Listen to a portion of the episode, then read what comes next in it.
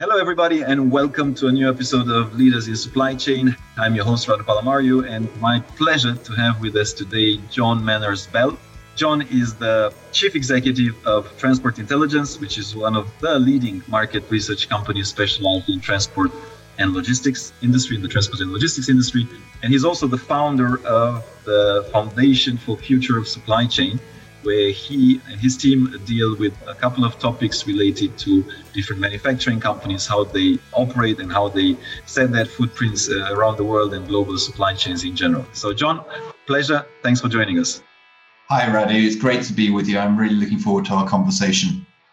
So maybe maybe tell us a little bit first and foremost, how did you end up in logistics, in transport, in supply chain in the first place? Well, I get, yeah, that's a, that's a great question. I guess transport's not really the career which everybody chooses, and maybe we'll go on to discuss that a little bit later on. But I sort of fell into it because my father was running a, a transport company in the UK, and he'd come to it uh, sort of from in an indirect way himself. So uh, my early memories working uh, in a, in a warehouse and loading and loading trucks and also on working on the freight forwarding side, so getting a bit of background there. And uh, it was, you know, it was fantastic working for a small company because you got to do absolutely everything. So one day I'd be working on accounts, the next thing I'd be loading trucks or driving trucks or working in the warehouse. So it gave a really 360 degree view of the industry. And after after a few there, years there, I went back to university and got myself postgraduate uh, degree in transport planning and, and management. And from there, I worked in a, in a couple of specific transport related consultancies before finally ending up as uh, a marketing and PR manager for UPS Worldwide Logistics, as it was at that time, where I had uh, a, a, great few years flying around Europe and the rest of the world and, and helping them develop their business strategy as it was at the time. So that's how uh, that was my sort of early years. And then eventually I established TI, Transport Intelligence and Market Research, spotted a there was a, a huge gap in the market as the, the overall industry became a lot more professional. And uh, I've seen that over the last 30 or 40 years as companies have moved from sort of operational and entrepreneurial model to actually understanding that they, they need to become a lot more professional. And I think that's that's been that's a great theme actually probably to discuss and develop a, a little bit later on. So for the last 20 years, I've been running TI. That's given me the opportunity to, to write books. My, my latest book, The Death of Globalization, for example, is just been published. And I do a lot of uh, speaking at conferences, lecturing at universities. And that's part of what makes me tick is inspiring the next generation. Well, but I, I must say, as opposed to most people that came to the podcast, and in fairness, most executives that I know in supply chain and logistics, you actually went and studied logistics and transportation. So, you know, big up. Your parents must have done a great job in terms of inspiring you. Because typically, the, the typical story is I, you, you also said it that I fell into it. Most people actually fall into like there's no sort of formal education. Actually, transport logistics it's it's a fairly older in the scheme of things. Supply chain is much much newer. If you if you try to get some sort of a bachelor or masters or God knows what. I mean, I think MIT started, MITx started a few years ago. There's maybe the last 10 years, there's stuff in supply chain, but even that is fairly embryonic, let's say. So you're one of the few that I know. So you must know something, John, uh, that has been, has been trained formally in this. Now, on the on the topic of you mentioned death of globalization, you know, your book I'd love to to ask you some questions. It's it's a very real topic. I mean, I think geopolitics, the way that it's playing out, different. I mean, China and US kind of the, big elephants in the room, but all the all the other moves that are triggered, and, and then you have Russia and India and all this this stuff. Yeah. So tell us a little bit. What's your main findings uh, and why death of globalization? Is it really the death of globalization? Well, yeah, quite a, a controversial title I think, and one which I think I came about really just to, to try and get some sort of response because, because I think the, issues are absolutely enormous here and people need to start thinking about it. Companies need to start thinking about this. It's, it's not just business as usual now. And I think we have to look in the context of really the last 40 or 50 years. You know, uh, in the 1970s and 1980s, it was globalization really was being seen as the as the, the only model to adopt and it was seen that, that there would be a inevitable progress towards this. Uh, what a couple of books at the time in the early 90s were saying was the the world is flat and the end yes. of history. You know that that, that was exactly the, the, the title of the book. I remember reading it. The world is flat. that, that's absolutely right, and was, there was a belief at the time that the borders would just be rolled away, and uh, you know when China acceded to the World Trade Organization in 2001 or 2002, it was that was seen as part of this inevitable march of progress. And the World Trade Organization was was reducing tariffs. There, there were frictionless trade. This, these were all the buzzwords that were going around. I think everybody believes that China would get a taste from the prosperity which was being global trade was was creating and then they would naturally then come into the sort of Western mindset, you know. And we've seen how how well that's that's gone down. You know, this has obviously not not happened. And not only China but other emerging markets, what they've done, they've really benefited from globalization, and they've generated huge wealth. But then they've directed that wealth to their own political aims and we're seeing that with the Belt and Road Initiative by China as it's been able to extend its soft power throughout the world and really challenge the uh, USA's you know, leadership of, of the world, both politically, culturally, and economically. So things things are changing, and obviously the, the USA's woken up to that, and its allies have woken up to the, the, the power now which which China has has developed and it say, well, hold on a second, we see China as, as a big threat to us. And that has, has translated itself into more export controls, you know, high tech goods not being uh, allowed and the technology behind them are not being uh, allowed to be exported to China. We're seeing a breakup of the of the world trade, a bifurcation of world trade in certain sectors between the US and its allies and China and its own sphere of influence. And that's very, it's, mm, that will really, I suppose, control the, the way which trade develops and trading partnerships develop in the future. But it's far more complicated than that because obviously the US and Europe are, are not best of friends in term in trade terms as well. The USA's recent Inflation Reduction Act has been seen as subsidizing its own industry the EU is developing its its own policies, which will sort of build barriers around around the EU from the carbon border adjustment mechanism, for example, which will put uh, which will a levy on goods coming into into Europe if they don't come up to the same environmental standards as the rest of the world. So we're seeing a really yeah, balkanization or fragmentation of the world based on these these political, economic, sustainability issues, you know, technological and legislative as well. So, you know, everything is pointing towards the, the world breaking up into different regions, different hegemonies. And this is going to be a huge challenge to global supply chains. So, if it's fair to say that we are kind of assisting to a regionalization, maybe regionalization is not also in capturing it, but is this yeah, it's kind of this clusters where I mean, we are seeing. So from our work perspective, we've seen massive demand of companies asking us to find them talent to relocate a manufacturing facility in Mexico, in particular. So for North America, Mexico has gained dramatically. The, specifically northern Mexico, the developments there, there's not enough people for all the distribution hubs and manufacturing facilities built.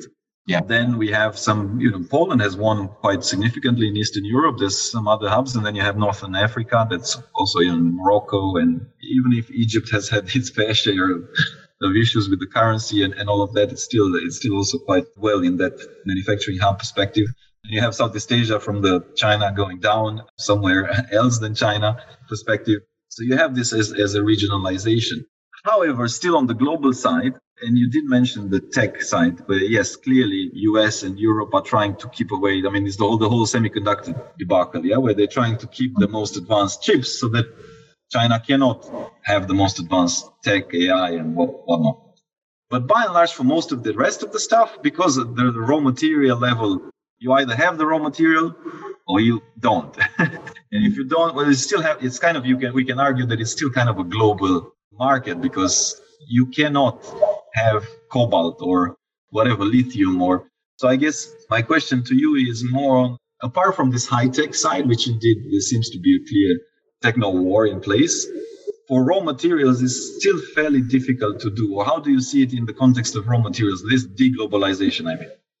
Yeah, you have a very good point there you know, if you look at Africa, that is where a large amount of these raw materials are extracted. And we've seen China really push into these, these countries. You know, it's invested really heavily. It's made loans to a lot of African, uh, Congo, for example, countries. And it's put its own people into there and it's, it's building out the infrastructure of these countries as well. They're doing it from the perspective of they want these raw materials moved to China, nowhere else. That's their thinking, that's their bottom line. You know, they they want the goods to be moved, these extracted rare earth metals or whatever minerals, say tin, tungsten, titanium, they need all these raw materials. And so they've established Belt and Road Initiative to be able to, to move these raw materials to China which has left the rest of the world playing catch up and trying to find ways because even though these elements are being extracted from Africa, they're a larger proportion of the trade is being controlled by China.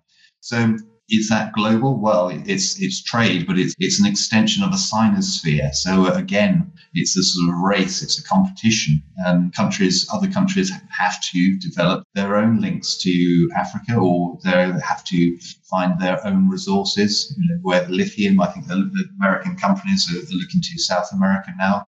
But again, obviously China recognizes that, and it's and Belt and Road Initiative is working in South America as well, where they have strategic partnerships with with all these. So it's you know it's fundamentally competition, and fundamentally the the West is losing out as all these minerals are being sucked into China. And I want to link this regionalization. Let's call this call it like this for the sake of this conversation you do a lot of work at Transport Intelligence looking at different logistics and transport companies. Do you see a pattern in some of this? We talked about Mexico or Southeast Asia or you know Eastern Europe or are there pat you know the red dots on the map, the heat maps, yeah? Did you see a pattern where all of a sudden also these logistics companies put out more operations because it's just a natural you have more economic activity, of course you're going to have more logistics companies because you need to transport more goods do you see some sort of a correlation or, or, or not? It doesn't show in the logistics side as well. Yeah, no, exactly. We're seeing a big investment in. You mentioned Mexico a little bit earlier. Let's let's talk about Mexico. Certainly, we're seeing a big investment by U.S. logistics companies and railroads into North Mexico because there is the U.S. manufacturers are looking at diversifying their risk away from China to market much closer. So this this idea of, of, of near sourcing. I mean, Mexico's been doing it for years, but now with, we're seeing a real momentum there. And of course, not just speak from a political perspective, but also, of course, during COVID, manufacturers and retailers in the US were really hit hard by the congestion in the West Coast ports. Uh, you know, so they are now recognizing that there are all types of different risks which weren't on their radar before, which they need to take into account. And it's it's much easier for them to have a supplier based across the, the border, uh, just a few hundred miles away from where they are, and which they can they can bring goods in in a, in a few days rather than actually, you know, a month or six weeks or even longer as it was just last year, you know, during, during this whole disruption. So it's a way of mitigating risk, not just political risk, but also uh, logistics uh, risk as well. And okay, looking at a bit longer term, I don't think it's a philosophical question. I think it's a practical question. But with this regionalization, how do you see shipping lines? in a sense that, well, you know, you don't need to the whole point is not to need a boat to get stuff well ship a ship to get stuff from china all the way to north america. If you know one you produce it closer in mexico or god knows somewhere in south america and then you hopefully build some rail or uh, road transport that can and still ships will have the volumes but by and large it's not going to be that intracontinent trade. So What's your view yeah. overall in, in well, I, I, certainly think these these trends are a headwind, you know, to global shipping, international shipping, and trans-Pacific in particular. I think you know we'll see with general economic global economic growth that there will the demand's not going to go away overnight, but we are going to see much more demand for intra-regional, intra-Asian volumes of um, containers, and I think that's where the, the growth is is going to be. So I think one of the difficulties has been, and I suppose this is, this is slightly more philosophical, uh, but you see that the emerging markets have been let down by the West on a number of occasions over the last few decades. If you look back at 2008, 2009, the investment dried up to many emerging markets during the COVID crisis shipping lines were moving and blanking many emerging markets because they wanted to put their shipping, their all available shipping capacity on the Trans Pacific or the Asia to Europe lines. And this left a lot of emerging markets out in the cold. And so, consequently, politically, that has refocused them that needed to be the case in any case um, with the amounts of money coming from China, but it's refocused on the Chinese market as being their primary market rather than looking towards uh, North America or to, to Europe. And a lot of countries were talking at the time about should they return to nationalized state controlled shipping companies in order to move their goods because the major shipping lines were not providing them with the service that they need. So it's a big strategic issue for them. Mm, fair point. Now we talked a little bit also about diversity, and well, specifically women in logistics, women in supply chain. Uh, it's not that uncommon still to this day that you end up at a conference or God knows where you see 90% men or, you know, there's manels, they call them. Yeah. Well, fortunately less and less, but there still are. Yeah, you see conferences only men. And then I know you were telling me that you've done some work around how can we attract and what does it need, what do we need to do to attract more female and to keep them in uh, logistics, in transport, in supply chain. So maybe let's talk a little bit about that. Yeah, I mean, this is you can approach this issue from many perspectives. Some work that we did with the for the Foundation for Future Supply Chain on gender diversity. And one of the aspects we approached it from was the economic benefits, making the economic case for companies to actually increase the numbers of women that they were employing. And there's a, a huge driver shortage at the moment. We just talk about freight transport and figures provided by the International Road Transport Union suggest that between you know one percent to two percent of the driver population are female. Now, that, that suggests that this is an enormous missed opportunity just in economic terms, let alone anything, talking about anything else. And so, consequently, the industry really has this imperative to improve its attractiveness. Now, how does it go about that? Well, if you look at, again, if we look at the driving sector, then it is known for being very hard physical work.